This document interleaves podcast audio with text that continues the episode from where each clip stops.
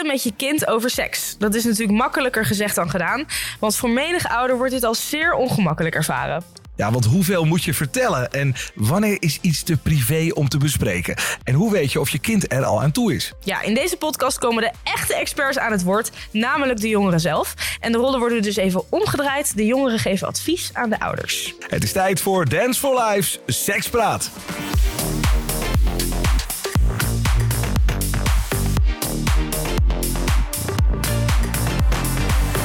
Wat leuk dat je luistert naar deze nieuwe aflevering van Sekspraat. Ik ben Barry Paf en in dit seizoen maak ik deze podcast samen met niemand minder dan Marije Zuurveld. Woe! Yeah. Ja, hartstikke gezellig. Helemaal leuk. Eh, mensen kunnen mij misschien kennen van YouTube, Instagram, eh, van alles en nog wat. Jou natuurlijk van de radio. Ja, 100% NL. 100% NL, helemaal leuk. En wij zijn natuurlijk ambassadeurs van Nest for Life. Absoluut, een hele lange tijd alweer Een samen. hele lange tijd alweer samen. Maar we zijn hier niet alleen, want we hebben twee fantastische jongeren in onze studio die ons gaan helpen met advies geven. Ja, het jongerenpanel. Namelijk Elijah en Joel. Wow. Yes. Mannen, echt een mannenaflevering eh, vandaag. Ja. Eh, laten we beginnen met eh, Eli- E- Elijah. Nee, Elijah. Ja, Elijah. ja, kan je jezelf even voorstellen? Ik ben Elijah, ik ben 16 jaar. Ik woon in Amsterdam en ik zit ook in Amsterdam op school.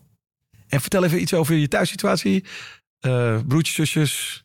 Ik heb een zusje en ik heb twee broertjes. Eh, ik ben de oudste, ze zijn allemaal eh 5, 6 en 7. Dus eh, ja. Cute. En jij, Joel? Ik ben Joel, ik ben 16 jaar oud. Ik zit in Haarlem op school en ik doe nu 4 HAVO. En ik woon samen, mijn ouders zijn gescheiden en ik woon vooral bij mijn vader. En ik ben enig kind. Kijk. Oké. En liefdes trouwens? Heb je Oh een ja, relatie? oeh. Nee. ik heb een vriendin. Jij hebt een vriendin. Ah. En jij hebt eh, op vakantie elke avond een ander schatje hebben gehoord. Een andere podcast. Nee, nee, nee, nee. Dat maken we er nu van. Nee. Nee, helemaal goed. Nou, super tof dat jullie hier vandaag zijn. En we hebben vragen dus van ouders. En jullie mogen dus eh, mede beantwoorden. Want wij willen van jullie echt weten Ja. ja. hoe de jongeren erover denken.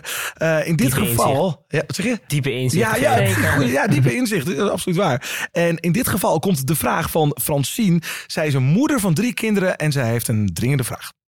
Mijn vraag voor het jongerenpanel gaat over mijn oudste, de 13-jarige. Ze zit in de tweede van de middelbare school in het centrum van Amsterdam.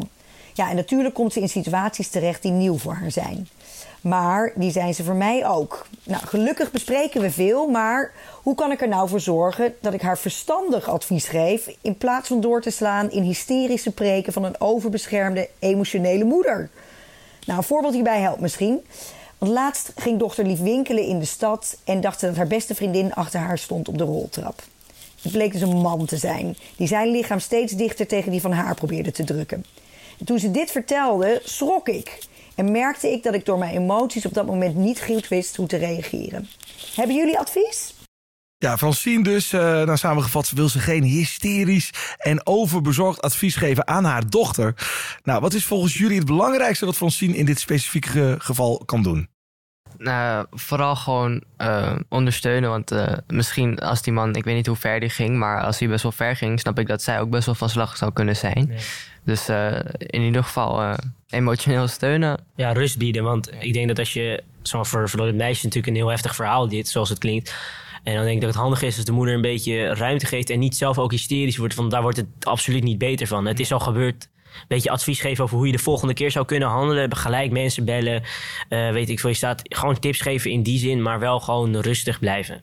Ja, dan, het wordt niet beter door een hysterische moeder, lijkt me in zo'n situatie natuurlijk. Nee, en ik denk dat het ook heel fijn is dat als je met zo'n verhaal zit. Weet je, ik ben, ik ben ook een vrouw, ik heb ook wel eens wat meegemaakt. Als ik het dan vertel, dan is het heel fijn als iemand zegt. Nou, fijn dat het eh, allemaal goed is geëindigd. Dat het Ja. goed is gekomen, dat je hier gewoon zit. eh, dat je misschien wel voor jezelf op bent gekomen als dat is gelukt of niet. Ja. Of dat je vanaf nu weet wat je wel kan doen. En dat degene waarmee je het erover hebt, dat die rustig is.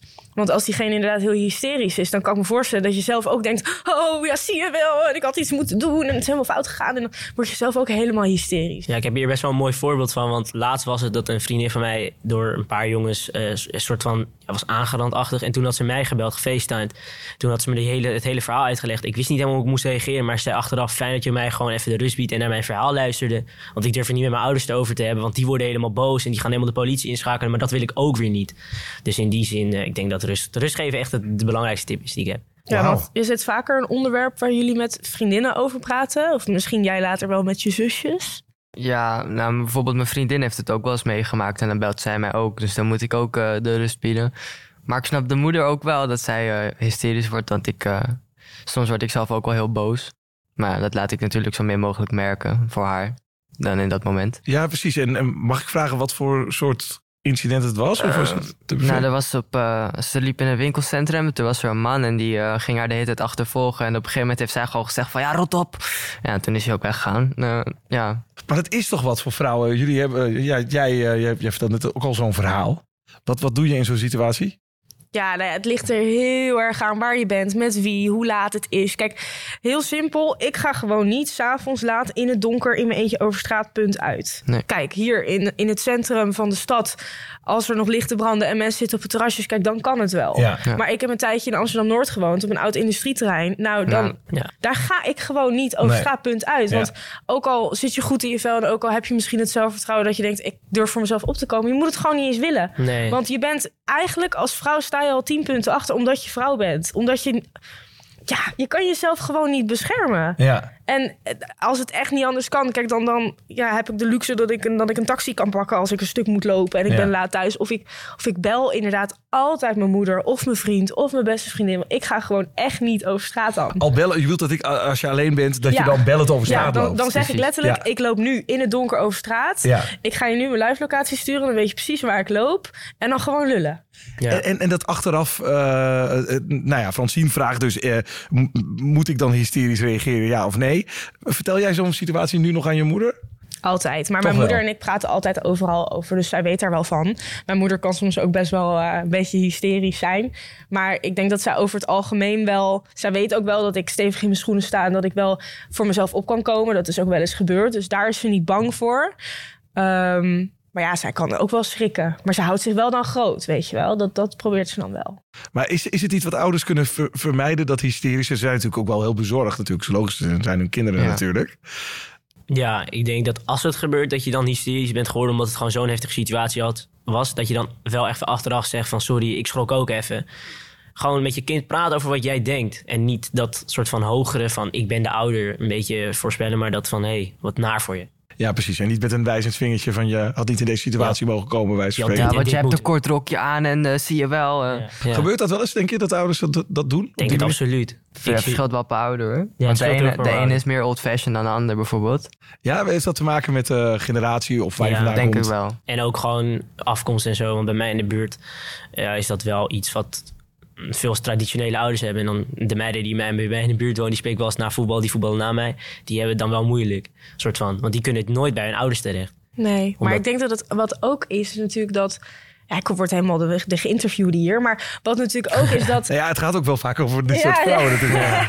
Ja. Maar is- wat ik ook denk is dat, stel inderdaad iemand eh, wordt achterna gezeten of, of aangerand of weet je wel iets, iets in die richting, dan als je dat aan je ouders vertelt, kan ik me ook voorstellen dat ouders misschien uit een soort van paniek bij zichzelf een reden gaan bedenken waarom het gebeurt. Terwijl er 9 van de 10 keer niet eens een reden is. Je bent gewoon een vrouw, je loopt over straat, Je al doet loop niks je in een. ja. Je doet niks verkeerd. Maar ik denk dat als een ouder dat hoort, dat hij misschien vanuit een soort van paniek dan, oh, oh ja, maar dat komt dan waarschijnlijk daardoor. Dat ze inderdaad het kind eigenlijk een beetje, ja, inderdaad een beetje met een vingertje gaan wijzen. Terwijl ze dat misschien niet eens zo bedoelen, maar dat is ook die hysterie. ja, het is ook dat, ja, Ja, dat is ook heel begrijpelijk. Dus het, het is zo dubbel. Lastig probleem, soort van wel. En, en Francine is natuurlijk moeder van, van, van een dochter. Maar misschien maken jongens dit ook wel mee. Bij zichzelf. Lastig geval door een vrouw. Ja, het kan Nee. hè. We zijn, eh, eh, ja. Ja, het zou Nou, kunnen, het maar kan ik heb zeker. het eh, niet gehad. Ik heb er zelf nooit iets eh, meegemaakt. Of bij een vriendin. Maar ja, dat heb jij natuurlijk verteld. Ja, je net al. geval. Die gaat dan jou facetimen van, van Ja. ik, dit heb ik net meegemaakt. Ja. Maar En- tof dat je er zo voor een vriendin dan ook bent. Ja, natuurlijk. En dan, ja, het is wel lastig, want dan breekt zij bijna, is toch op zo'n moment bijna in twee. Omdat het gewoon voor haar, het gebeurt bij haar standaard best wel vaak. Hier in Amsterdam ook gewoon. Je denkt Amsterdam is veilig. Nou nee, dus dat is natuurlijk een heel ander probleem in zich. Kan je ook een podcast over maken. Ja, nee, ja. Ja, ja, Maar- precies. Ja, het is echt heel vervelend om te zien, ook voor haar, hoe zij zich voelt. Maar dan vind ik het gewoon fijn dat achteraf dat ze dan zegt zo van... fijn dat je even kon luisteren. En dan doe ik dat met alle liefde. Want je had niet een advies of zo. Je gaat dan eh, Nou ja, schiet je in een soort adviesrol. Kan me ja, voorstellen dat, dat, dat, dat, je denkt... oh, ik moet het, eh, ervoor zorgen dat het de volgende keer niet meer gebeurt. Zoiets als dit. ik zei wel dat ze me altijd kon bellen. Want Ja. ze zei altijd, ze voelde, ze voelde zich al een beetje onveilig. En eh, dan dacht ik van ja, dan kan je me ook al bellen. Want dan was het misschien anders afgelopen als ze met zogenaamde vriend aan de telefoon was. Wie weet had die jongens anders gereageerd. Maar ja, dat zijn variabelen achteraf, weet je wel. Ja, Ik weet ja, ja. Ja, we kijken nu heel erg naar de situatie van meisjes die er last van Ja. hebben. Hebben jullie het bijvoorbeeld met jullie vrienden er wel eens over? Als je kijkt vanuit het mannelijk perspectief, wat jullie er bijvoorbeeld aan zouden kunnen doen? Want je hoort natuurlijk nu heel veel dat jongens ook niet meer vrouwen durven aan te spreken s'avonds laat. Omdat Als ik over straat loop en ik zie een meisje lopen alleen, dan ga ik wel aan de andere kant van de weg lopen. Weet je, dat ze zich veilig voelt. Ja, tuurlijk. Oh, dat doe je echt? Oké. Ja. Ja, maar dat is nu ook weer een ding. Dat, dat mannen daar ook weer over na moeten denken. En is Ja, dat iets wat jullie bespreken? Ja, Ik heb ook wel- gezegd, Oh, ik heb ook wel eens gehad dat ik eh, met mijn vriend, eh, met mijn beste vriend, dat ik door de stad reed. En toen zagen we een meisje zitten, alleen huilend. Ja, toen zijn we even gestopt om te kijken, gaat het wel? Toen zegt ze, ja, nee, ruzie met mijn paas en hij slaapt me een week voor wat. Nou, politie gebeld en eh, bla bla.